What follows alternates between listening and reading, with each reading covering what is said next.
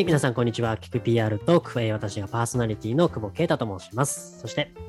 えー PR テーブルの大堀こうです。よろしくお願いします。はい、お願いいたします。えーこの番組は、えー PR テーブルで働く我々2人がテーブルを囲み、えーパブリックリレーションを実践する様々なゲストをお呼びして、もっと PR の話をしようという趣旨の番組でございます。本日ですね、えーとお呼びしているゲストなんですけれども、講義のあの PR の考え方として、あの僕らこう採用候補者との関係構築っていうところもパブリックリレーションだと考えているんですけれども、えーまあ、現にあの採用広報の目的として、あの我々に提供しているタレントブックをご利用いただいている企業様も非常に多いですよね。で今日はですね、ちょっと初めてあのそういった人事採用領域からお一人ゲストをお呼びして、えー採用候補者との関係構築をテーマにちょっとお話をしてみたいなというふうに思っております。では、ご紹介してよろしいでしょうか？はい。はい。ではですね、本日来ていただきましたのは、えーファンコミュニティアプリファニコンやインフルエンサーマーケティング事業を展開されております、えーザクー株式会社で、えーエンジニアの採用担当をされている中島和樹さんに来ていただきました。よろしくお願いします。お願いします。よろしくお願いします。よろしくお願いします。ようこそお越しいただきました。いやー、緊張しますね。そうですね。我々、あの、初めまして なんですけども、はい。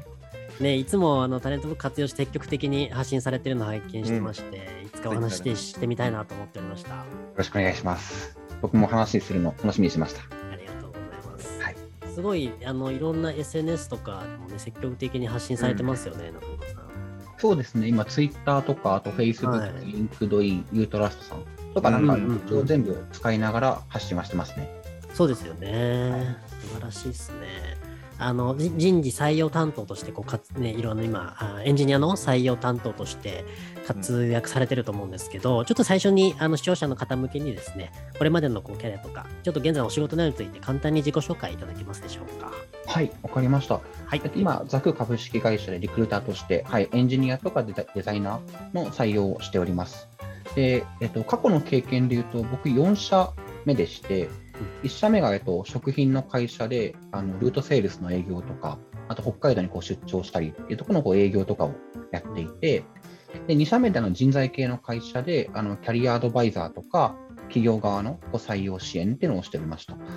で、3社目にもう一回人材系の会社に転職をして、あの、同じくキャリアアドバイザーだったりとか、あのキャリアアドバイザーの育成っていうところをやって、去年7月にざっくり転職にしております。で今はエンジニアとかデザイナーの採用とか、あと新卒の採用のサポートだったりとか、うん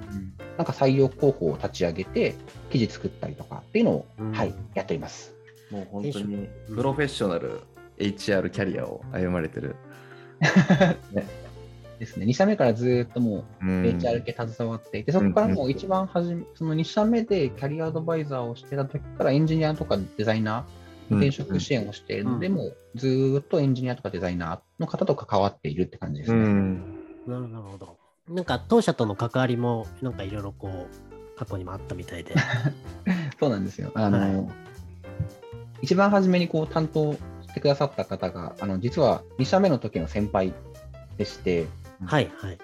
あタレントブックの今のあ担当がってことですよね。はい、担当があのしその2社目の時の先輩でして、はい。でなんか今今担当してくださっているあのカスタマーサクセスの方はい。も、えっと、僕がこう2社目から3社目にこう転職をしようと思った時の、えっと、ある企業の面接官の方でして、うんうんうん。なんで結構あの御社とは関わりがあるのかなと勝手に思っております。そういうことですよね。はい。い、やでも採用かあの活動って本当にそういう巡り巡っていくなんか縁のつながりみたいなのを感じること多いですよね。あ結構多いですね、はい。うん。あの時の来てた方が今お客さんになってるとかやっぱあったりする話なので。えっとかなりたくさんのそういう採用候補者の方と、まあ、今もそうやって面接とか面談されてたりするってことですよね中島さんご自身。あそうですね、はい。あの、うんカジュアル面談とかもしていますし、うん。ちょうど先ほどあの新卒の方向けに、なんか座談会っていう感じで、はい30分ぐらいの時間を使って、会社の説明とか、なんか新卒とか転職についての話とかっていうのもしたりしていて、うん。結構なんか多方面の方と常にこう話はしているかなって感じですね。ああ、そういうことなんですね。じゃあ、イベントとかでこうお話しされ、まあそういう採用イベントとか、そういうのとかはあると思うんですけど、ん。こういったこう、なんていうんですか、ご自身が出て、じじあのまあ会社のことを別の機会でこう話すイベントだったりとか、こういうラジオとか、こういう機会っていうのはあったりしますか、中島さん。えっと、ほぼないって感じですね。だから初めてなんで、はい。ラジオっぽいのはめっちゃ緊張する。は 逆に緊張するんです。い。はい、あでもなんか、その、方法かわかんないんですけど、ツイッターとかうん。で、えっと、まあ、知り合った方々と一緒にこう採用のイベントとかをしてたりするので、うん。うん。なんかそういうこう SNS 発信とかでつながった方々と一緒になんか採用のイベントは最近なんかし始めたって感じですね。なるほどですね。そう中島さん、今日なんかまあお話ししたいなと思ってたのが、そういったこう、まあ、採用候補って文脈もそうですし、結構ご自身として、その HR コミュニティ活動だったりとか、もうなんか運営されてたりとか、まあ本当にその発信っていう意味でも、ご自身のまあ発信、あのまあ、プラットフォーム、いろんなプラットフォームでの発信も積極的にやられてるっていう印象がありまして、そういった意味でもこう、こうそれは public relations 的な活動やられてるなっていうふうに思ったんですね。うん。結構そういった、なんだろう、そういうことコミュニティ活動とか、このあたりっていうのはいつ頃からこう始められてたりしたんですか？コミュニティ活動を始めたのは、何ですかね、なんか採用のコミュニティを始めたのはあの採用になってからなんですけども、えっと、前職とかであのキャリア教育っていうところの部活が部活があったんですね。うんうんうんそのキャリア教育っていうところのやりたいっていう方々がこう同じグループの中でメンバーが集まっていたでそこでコミュニティが一個作られてたっていうのが結構経験としては生きているかなって感じですね。でそこから結構今いろんな人のつながりを元に、まあ今もそういうコミュニティ活動をやられてるっていうことですね。あそうですなんか同じやっぱ価値観とかこういうことをしたいっていう人がやっぱ集まるといい意見だったりとか、いいアイディア交換とか結構生まれてきたりするんですね。うんでそれがなんか前職のこう部活動で成功事例としてあったので、それから採用の観点でもいきっときっと生きるなと思ってあの、自分でコミュニティも作っているし、今、作られたコミュニティにも入ってはいるって感じですね。なるほど、なるほど。そうなんですね。中島さんご自身、あの、すごくユニークだなって思ってたのが、こごじ自分のこう理念みたいなものをこう設定されてるじゃないですか。はい。あの、ビジョンとかミッションとか。はい。なんかこの、あの、いろんなこう talentbook のストーリーとか、まあ、ノートとか拝見させてもらって、このあたりがすごくはっきり伝えてて、すごいなって思ったんですけど、このなんか明文化していったみたいなところ、やっぱりこうキャリア支援にずっと携わってきたことっていうのが大きかったんですか？そこがきっかけになったんですか？そうですね。それは結構大きいかなと思っていて、うん。なんか、結構やっぱ、人ってブレるじゃないですか。なんか、自分のやってることが正しいのかなとか、ちょっとこれって合っているのかなっていうふうにブレる時がやっぱあると思っていて、それは自分自身も結構あったんですよね。はい。で、それが、えっと、ブレた時に立ち戻る指針が欲しいなと思っていて、うんうん。でそれって、えっと、頭の中で描くと、なんかふわっとしちゃうんですよね、すごく。ようんく分からなくなってしまう。うんだからそれを、えっと、文字に起こしたりとか、形にしたりするっていうのはすごく大事。で、うんうんやっぱり、えっと、立ち戻るためにそれを書いてるっていうとこだったりとか、それを書くことを結構社外に発信するとか、うんその自分以外に発信することで自分へのプレッシャーにもなったりするんですよね。うん。なるほそれの道に外れてることをしちゃいけないっていうのは、結構自分の中のプレッシャーだから、日々のこう業務とかにも、そういうこう責任感が生まれてくるってど。ういうところもあったりとかで、結構自分で理念を作って発信してるって感じですね。あ、そうなんですなるね。素敵ですよね、コウさん。このいや、ビジョン、ミッション。そうそう。あの、でも、この書き出すっていうのがすごいやっぱ大事なんだろうなって思って、結構あの、考えてるっていうことは考えてないのと一緒で、書き出してないととか、メモしてないととか、言葉にこう落とし込んでないと、それを考えてないとの一緒だっていう聞いてたので、うん本気で、本気で考えてらっしゃるなっていうのを感じました、これを見て。で結構変えてますね。あのうーん。4回、5回とか変え、大枠は変わってないんですけど、なんか文字の書き方だったりとか、はいあー細かいとことかは結構頻繁に変えるようにしていて、なるほど。あの、ちょっと概要欄にもかいは貼っとくんですけど、あの、まあ、ビジョン、楽しく人生を生きる人が増えている世界の実現、ミッション、採用のあり方を変え、教育アップデートし、笑顔の相和を増やす。この、なんかもうかい企業のビジョン、ミッションとあ ってもおかしくないレベルですよね。ありがとうございます。これは、なんか、このあたりちょっとこう触れていきたいなと思ったんですけど、はい。このまあミッションの、まあ、採用のあり方を変え、教育をアップデートする。で、まあ、笑顔の層を増やしていくみたいなところ。うんうん。で、まあ、僕らこうピアテーブのね、ビジョンもこう働く人の笑顔が連鎖する世界を作るっていうものがあって、すごくなんか笑顔っていうもので近しいものを感じたりしたんですけど、こう中島さんがこの笑顔の層を増やすっていうところに考え方に至ったきっかけってなんかどんなものだったんですか？ああ、ありがとうございます。はい。ちょっとちょっと長くなっちゃうんですけども、はいはいえっと、あ僕あの、父親をすごく尊敬してるんですね。うん。うんあのある結構お菓子の、お菓子の会社で働いていて、なんか、新卒から入って40年ぐらいずーっと一社で勤めていて、はいで、最近定年退職したんですけども、えっと、すごくなんか仕事が楽しそうだったんですよね。なんか生き生きとして働いていて、なんか新商品が出たりとか、売り上げが伸びたとかをすごく楽しそうに毎日話してるんですよ。で、結構働くってあそういうもんなんだなっていうのをずっと感じてたんですね。うん。はい。で、なんか地元、あの僕の地元が日野市、日野日野っていう、ああの八王子とか立川の方にあるうんうん。とこで、そこでもあの学生時代からサッカーのコーチとかやっていて、うん。でサッカーのコーチとかだとあの、同じコーチが社会人の方だったりしたんですよね、学生の時に。ううん。んで、その方々も仕事はすごく楽しそうにしてるんですよ。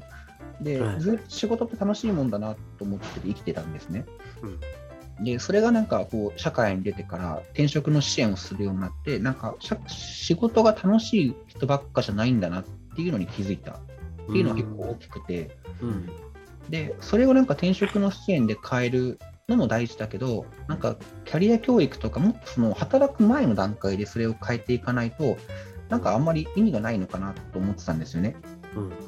で、それをキャリア教育とか子供に対して、なんか働くとは生きるとはっていうのを伝えていくうちに、なんか結局採用の部分を多分変えていかないと、結局なんかこう、偏差値だったりとか、なんか学歴とかにこう左右されてしまいがちだなと思っていて、うん。それを、えっと、変えないと結局のところは、えっと、意味がないなっていうところに至ったって感じなんですね。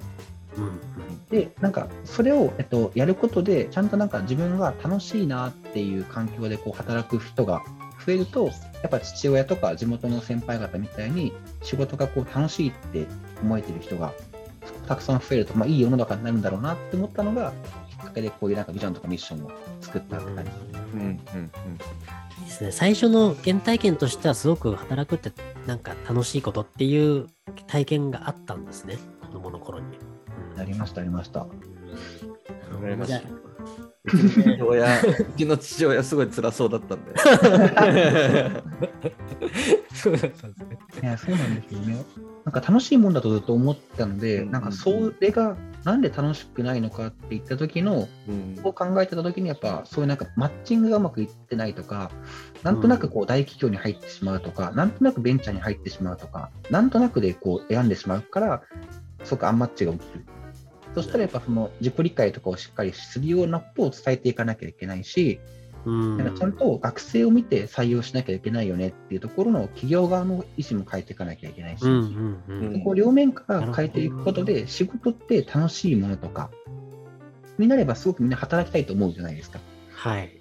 で、なんかやりがいがこうあるだったりとか、働く楽しい環境で働けていれば生産性も上がっていくし、でうん日本はもうあの人口は減っていくので、うんテクノロジーの力で生産性を上げていくか、やりがいとか、その自らこう主体的に働く人をやっぱ増やさないと、なかなかこう、国力とか GDP 上げていくの難しいなと思っていて、うん。そういうのを多分人事側とか人材系に関わる方がやらないと、日本ってよりその衰退していくまではちょっと大げさかもしれないですけど、うん。負けてしまうっていうのは結構あるなと思っていて、うん。なんかそこに今、採用とキャリア教育っていうところに今、力を入れてるって感じですね。うんうんうん。素敵ですね。確かに。なんか、教育、あの学校卒業してそのままこう流れで就職してしまうと結果的に笑顔で働けない人も増えていって仕事って楽しくないよねってなっちゃうからそこの入り口の採用の部分もちゃんと変えていこうっていうイメージですよね。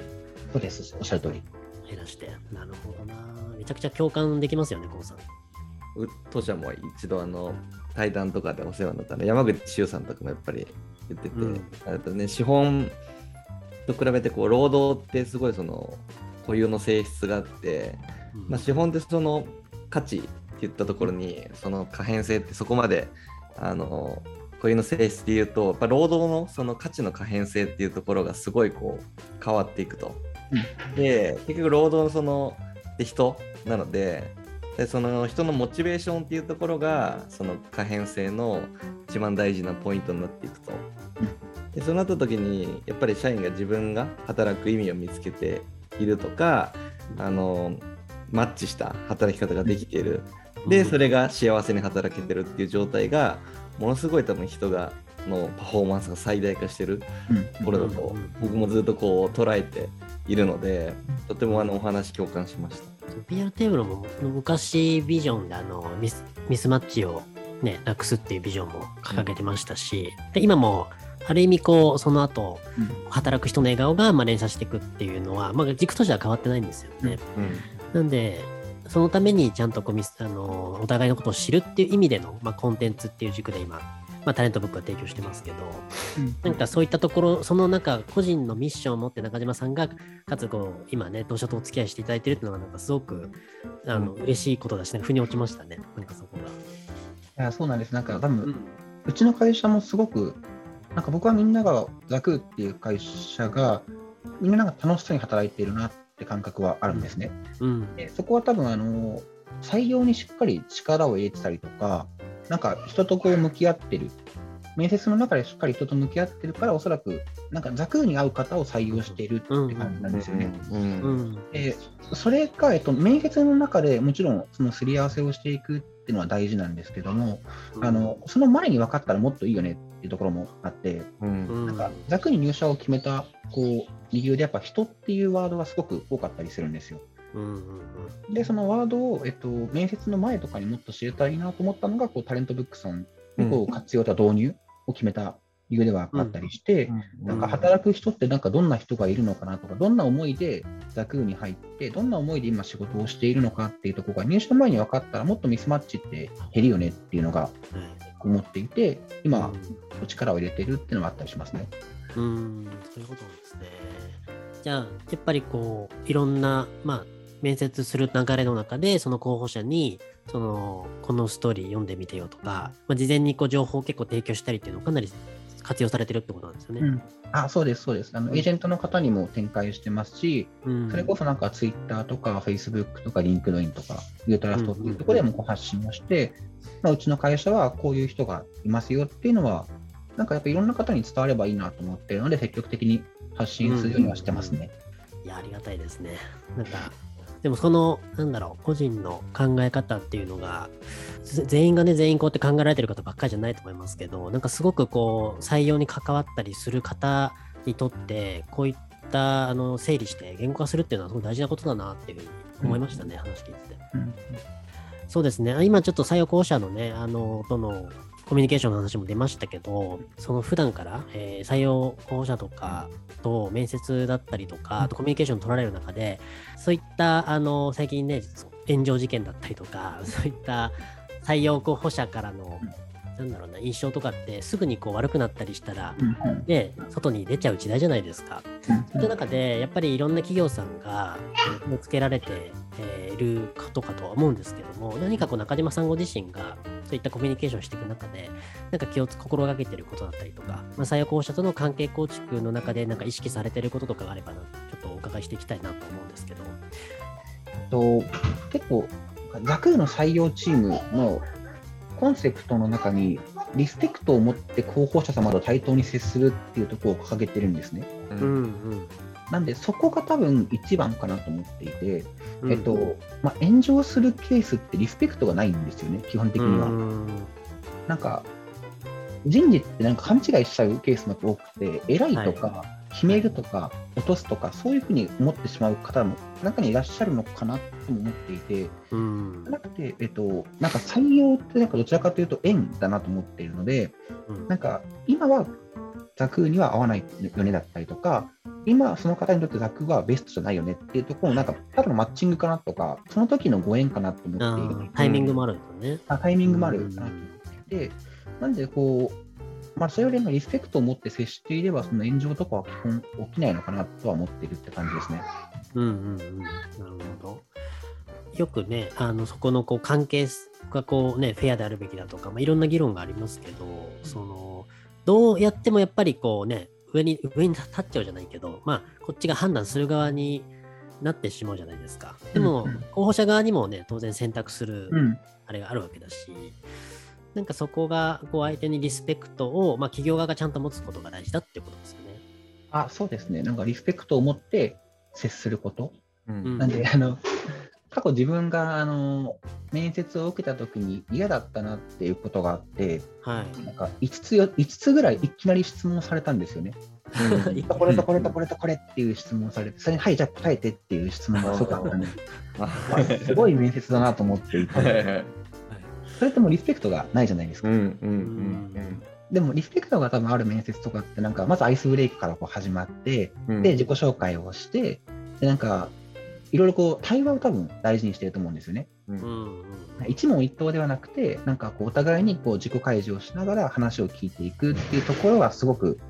はい、大事で、なんかそれを意識するしていくことがなんか大事なのかなと思いますね。うん。うん。うん多分そういうコミュニケーション取らないと、やっぱり結果的に本当のこうお互いのところ分からないし、ミスマッチ起きちゃうっていうのもありますよね。あーミスマッチ起きちゃうっていうのもあるかなとは思いますね。し、なんかファンにならないかなと思っていて、うんなんかうう今いろいろこう口コミが広がりやすいじゃないですか。はい。なんか、リスペクトを持って面接に臨まないと、なんかあの面接官ちょっと変だったよねとか、はい。っていうふうにやっぱ思われてしまうケース全然あるのかなと思っていて、はい。なんかそれが結構、逆にそのリスペクトを持って接することが、うんあの、その企業のファンにつながる。うんうんだからその方がご縁がなくて、その事態とかお見送りになったとしても、あの企業良かったよとか、なんか転職してないなしたいなと思ってる方に、あの企業受けてみたらっていうところにこう広がっていくはい。のかなと思っているので、なんかそのリスペクトを持って対応するっていうのは、うちの会社では結構意識はしたりしますね。ううんん確かに悪い評判だけじゃなくて、いい評判も広がりますからね、今は。うんそうですね。うん候補者から。なるほどな。じゃあその会社として、まあ、結構リスペクトっていうキーワードというか、姿勢を大事にされてるってことですね。あ、そうですね。なんか、それは、あの、これまでも、このキャリアの中でも、こう、結構気づかれてきた思いでもあるんですか？あ、あります、あります。あの、イアドバイザーを僕はずっと長くやっていて、まあ、5年ぐらい、長いとも5年ぐらいなんですけども、はいやっていて、あのキャリアアドバイザーも結構評判がすごく大事だったりするんですね。確かに。うんそうですねこの方に転職をサポートしてもらいたいと思ったら、自分がこう面談をして、うん。で、なんか周りの友達とかで転職考えてる方がいたら、紹介してあげるだったりとか、紹介するとかっていうの結構あったりして、うん逆になんか、その雑な対応だったりとか、それこそなんか、転職をしたい方に対してリスペクトを持ってこう対応していかないと、そもそもついてこないし、自分の人生は預けたいと思わないじゃないですか、リスペクトない方に対して。うん。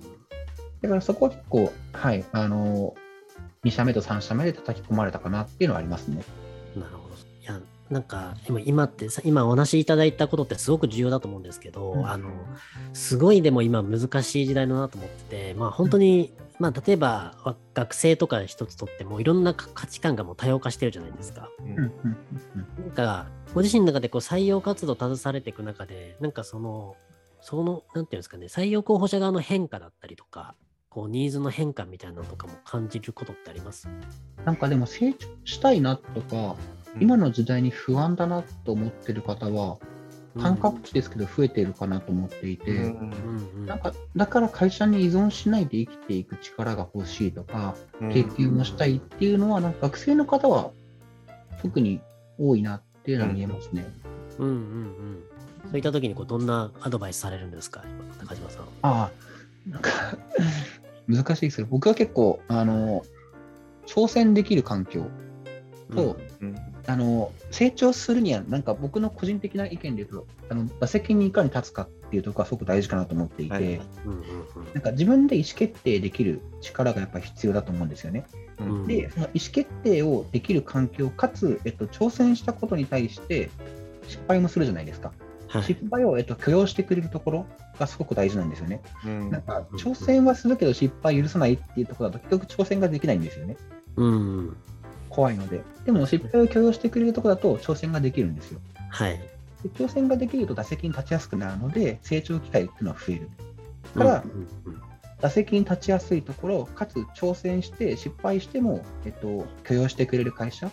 ていうところを、えっと、選んだ方がいいよっていうアドバイスはしていてでその中でうちの会社は両方とも当てはまってるよって話をしてたんですね。ああ、いいですね。うん。上場もされてね、今、すごい勢いあると思うんですけど。ありがとうございます。挑戦できる機会多いですか、今、ザクーさんは？ああ、全然多いと思いますよ。本当になんか、新卒の子とかでも新規事業に挑戦したりとか、うんうん。そういうことは新卒の子とかがリーダー任されたりとか、もう普通にしているので、なんか手を挙げれば全然チャンスはあるし、うん。そこでこう挑戦してダメだったとしても、そこになんか怒るとかはい。全くなくて、ナイスファイトっていう文化だったりするので、え今何人ぐらいでしたっけ？今120人ぐらいですかね。あ、多いですね。新卒も入れられてってるっていう感じですあよね。そうですね、はい。うんうんうん。新卒も採用してます。なるほど。どどんな、どんな人と働きたいんですか、ザクーさん、中島さんは。なんかでも、すごくシンプルですけど、ビジョンのできっこないのを挑み続ける方うん。となんか働けたらいいなと思っていて、壁が高い時になんかできない、無理だっていう思うんじゃなくて、壁が高くてもどうやったらその壁乗り越えられるのかだったりとか、はい。っていうことを、えっと、考えて実行できる方と働けたら楽しいなと思いますし、やっぱチームで働いているので、なんかそれこそ同じ社員の方にリスペクトを持ってこう対応できるだったりとか、うん。チームで何かをして、何かこう壁を乗り越えていくのが好きうんだったりって考えてる方と働くのはやっぱ楽しいですね。うん、そうですよね。まあ特にね、もう今のフェーズだと、やっぱりそういう方たちがね、どんどん入ってきて、成長していくフェーズだと思いますし、さっきのリスペクトの話は採用だけに限らずね、入ってからも、社員同士のコミュニケーションにおいても重要になりますもんね。うんあおっしゃる通りそうですね。うん。なんかすごくちょっと稚拙な言い方かもしれないですけど、いい人が多いですね。なんか相手にリスペクトを持って接して、なんか年次が高くても新卒の子から学ぶことがあったら、そこをしっかり吸収するだったりとか、うん。新卒の生意気だなとかじゃなくて、あすごいいい視点持ってるねっていうワードが結構、 Slack とかで出たりするので、うん。だからなんか、若手の方とか新卒の子にも、ベテランの人がリスペクトを持って接しているっていうのは、結構なんか、うちの会社ではよく見られる光景かなと思いますね。なるほど。いいですね。もう、どんどん、なんかまあ今その採用担当として人も増やしていってる、これからも増やしていくと思うんですけど、あの、中島さんとして何かこう今、こう、ビジョン、ミッションありましたけど、なんかチャレンジしていきたいこととか、ちょっと今後の展望みたいなものって何かあれば最後にお伺いしたいなと思うんですけど、いかがですか？なんか、展望としてはやっぱり、あのー採用担当としてもっともっとスキルをつけていかなきゃなとか、うん。もっとなんか、まあ、僕からスカウトが来たら、すごくなんか光栄だなって思えるぐらい、自分としてのスキルとか、あと人事界隈でのこう立場というか、立ち位置というか、っていうのはこう、もっともっと身につけていかなきゃいけないなと思っていて、うん。なんか採用ってすごくあのその人を幸せにすることもできるし、会社を強くすることもできるんですよね。うん、なんか採用が成功している会社って、やっぱりすごくうん。会社が伸びているというか、うん、なんかいい方がこう集まってくれば、いいサービスができるので、目指したいビジョンとか、作りたいビジョンに近づけると思うんですよ、会社が。うん。でそれを、えっと、やっぱ採用という僕が、そこをやっぱやらなきゃいけないところではあったりするので、その会社を強くするとか、サービスを強くするっていうところも、をもっとなんか採用視点で、視点でうん頑張りたいなとは思ってます。ありがとうございます。うん中島さんのね、いろんな思い、あの、タレントブックのストーリーの書いてますので、ぜひ皆さん読んでください。ありがとうございます。こうさん、じゃあちょっと最後に今日お話ししてみて、どうでしたか、そう中島さん？聞き入っちゃったんですけど、でもあの、ファンっていう、うんファンになってもらうっていう言葉を結構たくさん、あの、中島さんおっしゃってたなと思って、うん。ね、あの、まあ、候補で動いてても、やっぱり結構ファンになってもらうっていうのは常に意識するし、うんそのために何をするかっていうと、リスペクトっていうことをあのおっしゃってたので、候補も本当、まあ、傾聴、本当聞く？聞くとか、相手のことをこうどんどん話してもらって理解しに行くっていうところが、やっぱり PR でもすごい一番大事な一歩、一歩目かなと思ってるので、あのうん本当に PR パーソンだなっていうふうに思って、あのまあ、今日はね、それはそうだろうなと思ってお呼びをしてるんですけど、うんうん。うんなんか変わらないその根っこの部分というものはやっぱり感じたので、とてもあの我々としてもなんかこうハッピーな気持ちになりました。ありがとうございます。そうなんです。本当タレントブックは、あの、やっぱり、活用いただいてる方、お客様ってもう皆さん PR パーソナーって僕らも思ってるんですけど、うんやっぱりそのなんか思いを持ってやられてるはずなので、うんなんかそれが改めてなんかこう聞けたというか、うん、すごくいい時間でしたね。ありがとうございます。ありがとうございました。ちょっといろいろあのお話ね、まだまだお伺いしたいんですけれども、ちょっとお時間になりましたので、ちょっと えー一旦締めさせていただければと思います。じゃあ最後に、そうですね、中島さん、あのさっき手ももお話はいただきましたが、何かこうお伝えしたいこととか、何か告知事項とかあれば、最後ありますか？はい、あのなんか、はいまあ、今、新卒の採用とか、あとエンジニアの採用、あとビジネス側の採用もしていますので、なんか、あのざっくり、ざっくりに興味があるとか、なんかエンタメに興味があるとか、ファンコミュニティとかインフルエンサーマーケティングに興味があるっていう方がいたら、なんか全然応募じゃなくていいので、なんかカジュアルになんかお話できたらすごく嬉しいなと思っております。ありがとうございます。なんか SNS 何でもいいんですか？何かで連絡すればいいです。ああ、なんでも、ツイッターでもなんでもいいです。はい。はい、お待ちしてます。ありがとうございます。ぜひ、あの、興味持った方は皆さん中島さんに連絡してみてください。ありがとうございます。はい。ではですね、えー本日は、えーザク株式会社でエンジニアの採用担当されている中島和樹さんに来ていただきました。中島さん、本日はありがとうございました。ありがとうございました。